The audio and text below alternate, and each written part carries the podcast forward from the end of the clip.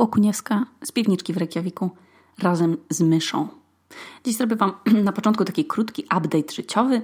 Na YouTubie się to nazywa Story Time. No, no więc poza Karolem Wójcickim, który ostatnio do nas wpadł wieczorem i nam zrobił niespodziankę, zastając mnie w ogóle podczas wiecz wieczornego rytuału piękności, mamy w tym tygodniu nowego gościa i jest to mysz polna, mysz islandzka która jest dokładnie tak jak ja brązowym midasem, bo kiedyś Niemira powiedziała, że jestem brązowym midasem, bo czego się nie dotknę, to się zamienia w gówno.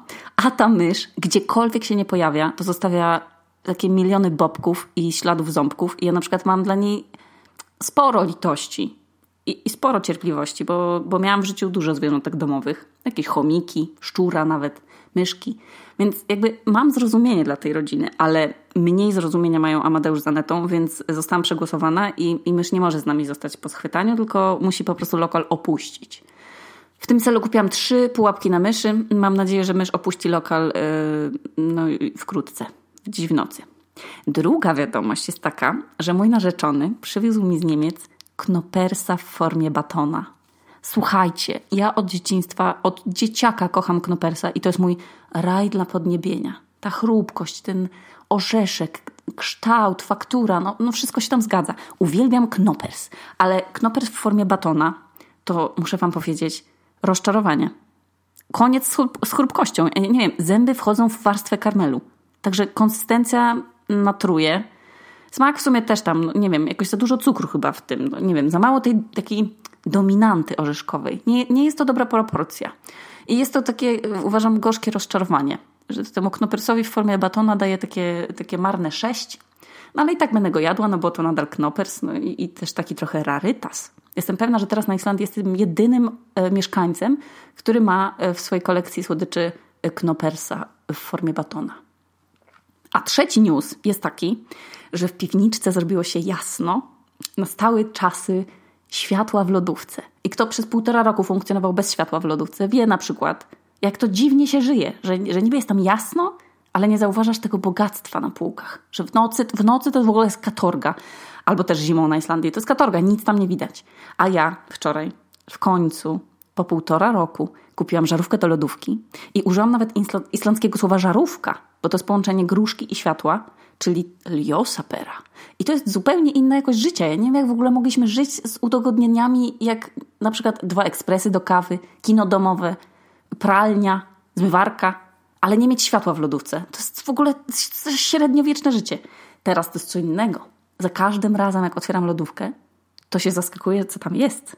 I, I to światło jest tam tak niespodziewane, że Aneta na przykład na początku nie zauważyła w ogóle, że naprawiałam lodówkę i to światło.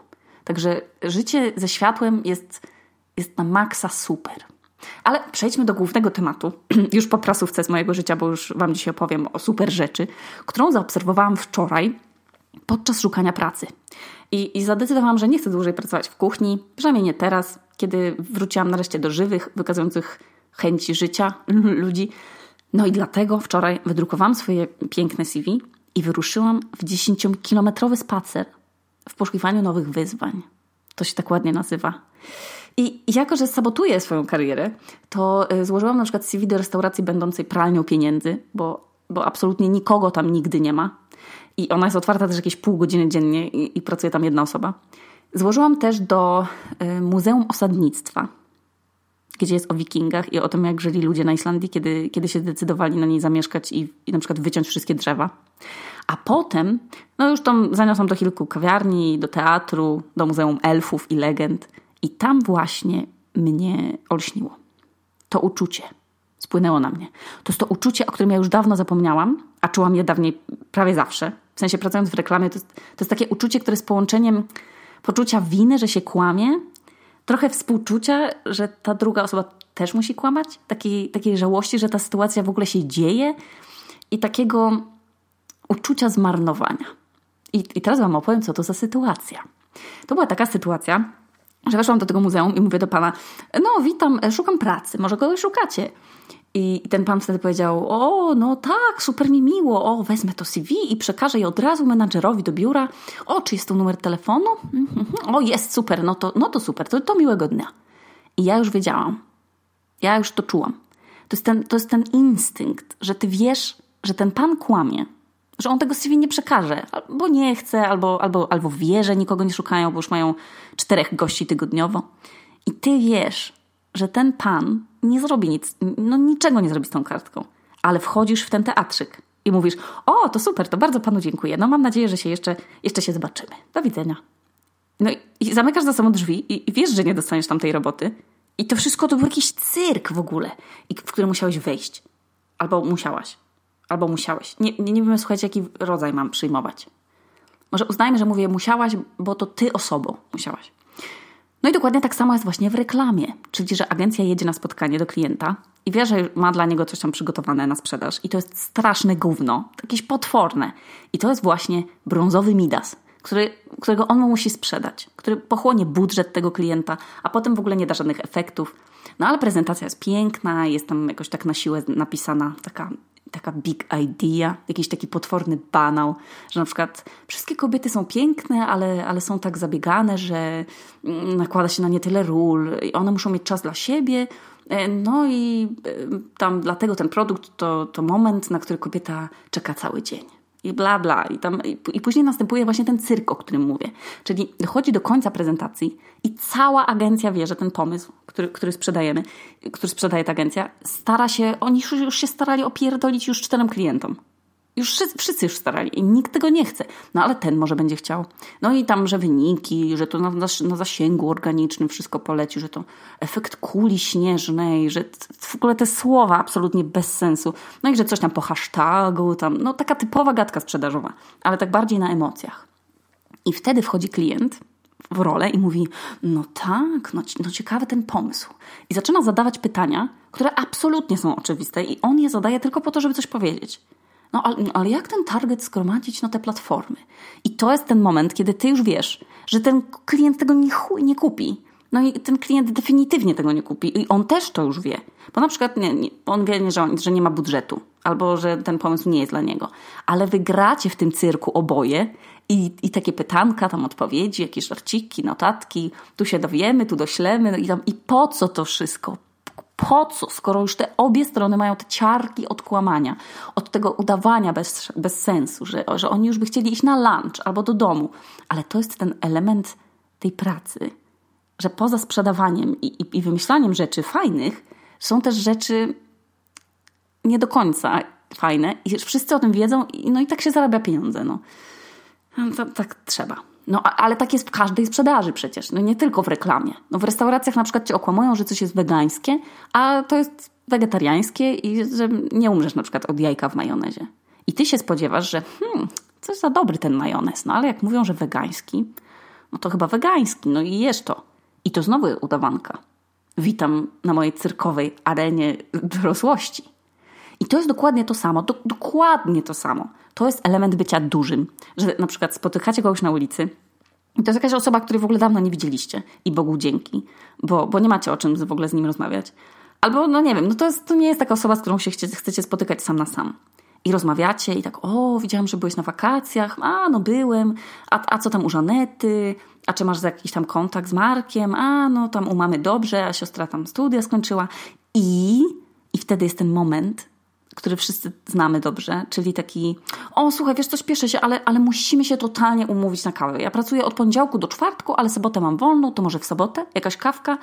No tam, dobra, to się tam odezwę na, fej na Facebooku, to papa, buziaczek i do, tam pozdrowienia dla rodziny po, i tam się spotkamy, nie? I ty już wiesz, że nie dojdzie do tego spotkania. Nie dojdzie, bo, bo na sobotę już masz plany. I, I to jest takie dogorywanie po całym tygodniu pracy. I oglądanie omnibusa na wspólnej. No ale grasz w tę grę, tak jak ta, ta druga osoba też gra w grę, no, bo ona ma na przykład w sobotę wesele na drugim końcu Polski, ale nawet jakby nie miała tego wesela, to, by, to wy się w ogóle nie widzieliście od podstawówki, więc w ogóle macie się w dupie. Ale ta odegrana scenka już się odegrała. I ostatnio jak byliśmy w Londynie jechaliśmy kolejką z lotniska, to y, usiedliśmy koło takich właśnie pań pięknych, które wracały z korporacji i takim przepięknym akcentem odprawiały taki piękny small talk, ale ale takie piękne, że w ogóle powinny dawać warsztaty z, z tych rozmówek. I było tam o tym na przykład, co w weekend robią, tam o dzieciach trochę, ogólniki jakieś o pracy, o pogodzie. I tak przez 20 minut tego smoltoku. I jak ja zamykałam oczy, to się czułam jak na zajęciach z angielskiego. To są te takie, te nagrania, takie hey, how are you? I to są właśnie dokładnie takie rozmówki, tym właśnie tonem. I co to są w ogóle za piękne scenki? Ja to uwielbiam obserwować, a na Islandii to się zdarza rzadko, bo oni albo wszyscy tu znają ze szkoły i, i mają o czym gadać, albo się widzą często, bo, bo to jest małe miasto, i, albo na przykład są spo, spokrewnieni. No a jak nie chcą ze sobą gadać, to zakładają słuchawki i się w ogóle do tego nie zmuszają. Ale w Polsce zauważyłam, no to zawsze trzeba, tak wiecie, dosiąść do kogoś w autobusie i tak, wiecie, tak siedzicie i to jest, to najgorzej. Że te, że te rozmówki, te, te kurtuazyjne takie smoltoki, że obie strony wiedzą, że to jest tylko przyzwoitość i taka tylko taka uprzejmość, bo obie strony już by na przykład chciały sobie słuchać muzyki, a muszą ze sobą gadać. W ogóle co za piekło. Ale to jest to też takie piekło na randce. To jest dokładnie ta sama emocja. Że to jest zawsze. To, to idziesz na to spotkanie i rozmowa się nie klei. W ogóle musisz zmuszać się, żeby coś mówić i gadacie z jakichś, o jakichś farmazonach. On nie łapie twoich żartów. Ona się nie interesuje klocuchem. No słuchajcie, każdy z nas tam chociaż raz był. Ja na przykład byłam na randce z kolesiem, który tańczył jakiś taki dziwny taniec on trenował. Nie wiem, czy to się nazywało burata, jakaś bakata, nie wiem. Bardzo dziwna, taki, taki taniec. Mało, powiedziałabym, pasujący mi do jakiegokolwiek człowieka w ogóle. To nie, nie wiem, jakoś nie, nie kręci mnie ta forma ruchu. I czajcie, że on mi to zatańczył na bulwarach wiślanych. Ja prawie popełniłam tam samobójstwo. Nie należę do osób, które tak się komfortowo czują w takich żałosnych sytuacjach. I to jest ten moment, kiedy oboje wiecie, że nic z tego nie będzie i nikt nie jest zainteresowany. I to jest koszmarnie zmarnowana godzina albo, albo gorzej, dwie godziny ale uśmiech na twarzy, nie? No co to? To spotkałam się jeszcze, o, a ja tam znam taką super knajpę, to ci może kiedyś zabiorę, a ty kiwasz tą głową, tak, no super, ja to by chętnie zobaczyła film o porwaniu, on teraz jest w kinach. Ja mówię, a to możemy się w przyszłość, tam w przyszłym tygodniu na to umówić. I wy wszyscy wiecie, więc po co ten cyrk znowu? I tak wiadomo, że, że oboje nie chcecie i że Jezu, jak już nastąpi zakończenie tej znajomości, tak już bez żadnych absolutnie emocji, to, to ta kurtuazja się musi wypełnić. No i tak, o, to do zobaczenia, pa, pa. No to daj znać, jak dojedziesz, nie? Mm, hejka, pa, pa. I ty nie dajesz znać, że dojechałaś i on nie dopytuje i jakby to jest koniec tej kurtuazji. Ale trzeba było to zrobić. To, to męczy. Po co, to, po co się zmuszać do tego? To jest w ogóle to fatalna sytuacja, są randki. To jest bez kitu.